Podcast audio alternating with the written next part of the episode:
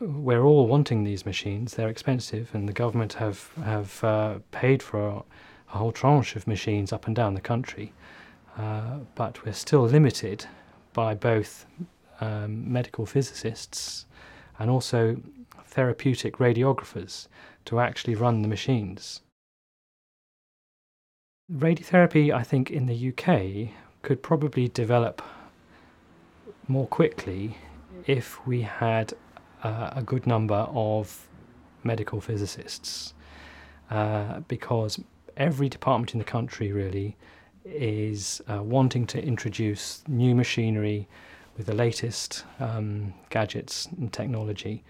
Uh, but there is a cost to that. It, it, takes time to commission these new machines, uh, and many departments already have not got their fill of uh, medical physicists. So, uh, if a medical physicist has to take time out of their treatment planning, for example, to commission a uh, a, a new linear accelerator, then the waiting list can grow, and clearly that's that's um, uh, extremely worrying for for a patient.